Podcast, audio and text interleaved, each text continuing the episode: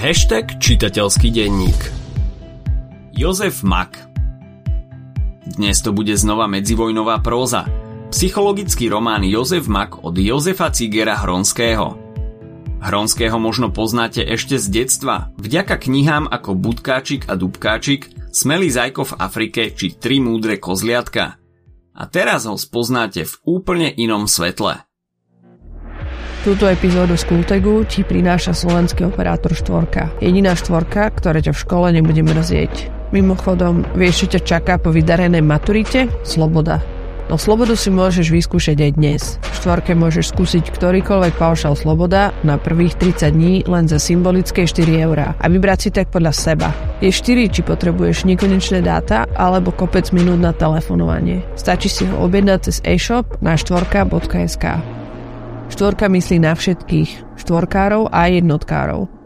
Chod na štvorka.sk, kde nájdeš pre seba a tvojich kamošov ďalšie výhodné ponuky. Jozef Mag je obyčajný človek, jeden z milióna, ako hovorí aj jeho meno. Ale aj obyčajní ľudia majú svoje príbehy, najmä v čase medzi svetovými vojnami. V ťažkom období, keď utrpenie bolo každodennou realitou. Príbeh sa však nezameriava na dôležité historické udalosti vtedajšej doby. Cígerov román Jozef Mag je ponorom do psychiky obyčajného človeka, ktorý žije svoj život zo dňa na deň, pričom útrpne a trpezlivo znáša rany osudu. Na začiatok si povedzme niečo o autorovi samotnom. Jozef Ciger Hronský sa narodil v roku 1896 vo zvolenie – a umrel v roku 1960 až v ďalekej Argentíne. Prečo a ako ho vietor zavial až tak ďaleko za more, to o chvíľu prezradíme.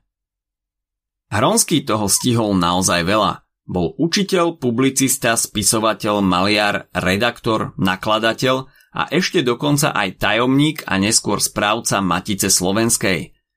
Základné vzdelanie získal v rodnom zvolenie – Neskôr študoval v Krupine a štúdia zakončil na učiteľskom ústave v Leviciach. Bohužiaľ, tesne po škole nemal veľa možností venovať sa učiteľstvu. Čo skoro vypukla prvá svetová vojna a Hronský sa ocitol na talianskom fronte. Až po skončení vojny mal možnosť niekde sa usadiť a za svoj domov si vybral Martin. Najprv tu pôsobil ako učiteľ, neskôr začal pracovať v Matici Slovenskej, neskôr ako tajomník, potom ako správca. Aktívne sa angažoval aj vo verejnom kultúrnom živote. Založil veľké množstvo časopisov, ktoré boli cenovo dostupné pre bežných ľudí. Redigoval napríklad aj jeden dobre známy časopis pre deti, ktorý vychádza až dodnes. Typnete si, ktorý to je?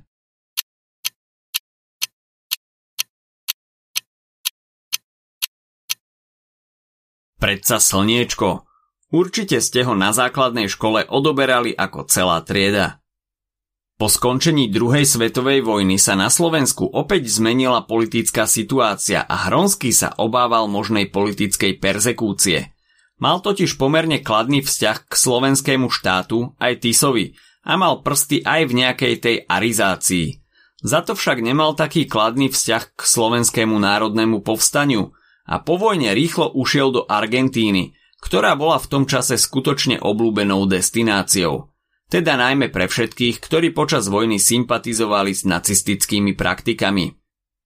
Po páde komunizmu sa mu posmrtne podarilo dostať z nemilosti a začali znova vychádzať jeho diela. V roku 1993 dokonca previezli jeho pozostatky z Latinskej Ameriky do Martina, kde odpočíva spolu s ďalšími slovenskými spisovateľmi. Okrem románu Jozef Mak a spomínaných diel pre deti napísal ešte sociálny román Chlieb, podpolianské rozprávky či Život na trasovisku, kontroverzné zobrazenie udalostí slovenského národného povstania, ktorý bol počas komunistického režimu zakázaný. Ako to však bolo s Jozefom Makom? Jozef Mak je nemanželským synom miestnej vdovy Evy Makovej, a jeho život už od detstva nie je prechádzka rúžovou záhradou. Jozef sa však snaží osudu vzdorovať a nejako sa pretlkať ďalej. Je rozumný a pracovitý. Má staršieho brata Jana, ktorý však Jozefa nemá veľmi rád. Často je k nemu krutý a bije ho. Nevie mu odpustiť, že má otcovo priezvisko, aj keď je nemanželský. Ďalej je tu Maruša Melošová, dcéra Jozefovej kmotry, do ktorej sa zamiluje, ale, spoiler, nedopadne to šťastne. A potom ešte Jula Petrisková, mrzáčka, ktorá sa objaví až v závere príbehu a ktorú si Jozef vezme za ženu. A čo si osud, alebo skôr Hronský pre tieto postavy pripravil? Nič dobrého, na to môžete vziať jed. Jozefova mama otehotne už ako vdova, čo na slovenskej dedine nie je veľmi prípustné, takže ju všetci ohovárajú a stránia sa jej. Joška dokonca nechcú ani pokrstiť. Pekný začiatok do života. Nakoniec mu za kmotru ide istá Hanna Melošová, ako Joško rastie, užije si toho veľa ešte aj od brata, ktorý ho neznáša a vyčíta mu, že je len príživník. No Joško ho má aj tak rád. Keď je starší, ide pásť ovce k Augustovi Kubandovi, ale ten má Jozefa len za takého šaška a málo kedy mu spravodlivo zaplatí za prácu. Neskôr teda ide za drevorubača, kde sa mu darí, Dokonca sa spozná s Gregorom Bialošom, ktorý mu prezradí, že je jeho skutočný otec. Ale keďže je to Jozef Mak a osud sa na ňom vyvršuje, Gregora chvíľu na to privalí strom. Neprežije. Jozef sa ďalej poriadne snaží a vyzerá to, že sa na neho predsa len šťastie začne usmievať.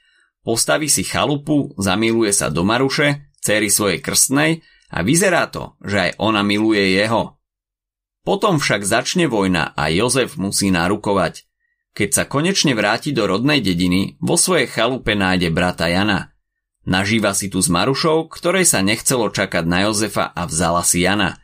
Alebo si Jano vzal ju. Jano argumentuje, že polovica chalupy aj tak patrí jemu, lebo mu pomáhal pri stavaní. Jozef zatne zuby a ide ďalej.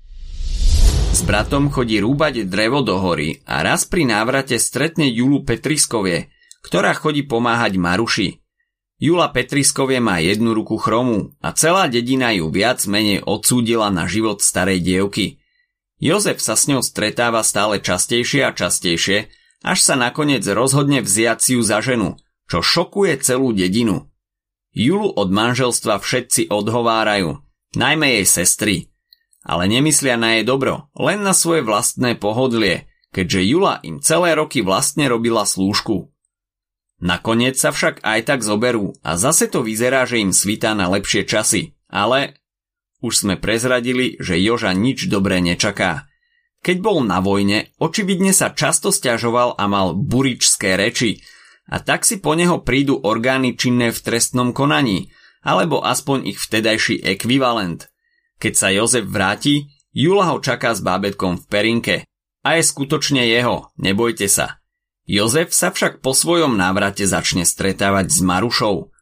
Maruša, ktorú si chcel Jozef pôvodne zobrať, s Janom nie je šťastná a svoje trápenia utápa v alkohole. Pije toľko, až nakoniec umrie. Keď jej už niet, Jozef si uvedomí, že vlastne miluje Julu, ktorá mu porodí ďalšie dieťa. Chvíľu potom však umiera. Taký bol príbeh Jozefa Maka, jedného malého zrniečka medzi miliónmi a miliónmi ďalších. Ak sa ti dnešný podcast páčil, nezabudni si vypočuť aj ďalšie epizódy z Kultegu alebo našej série hashtag čitateľský denník. V nej sme spracovali 30 diel, ktoré by si mal poznať. Potešíme sa, ak nás ohodnotíš na Apple Podcasts, napíšeš komentár na YouTube alebo dáš odber na Spotify, aby ti nič neuniklo. A nezabudni o nás povedať kamošom. Počujeme sa pri ďalšej časti Skultegu.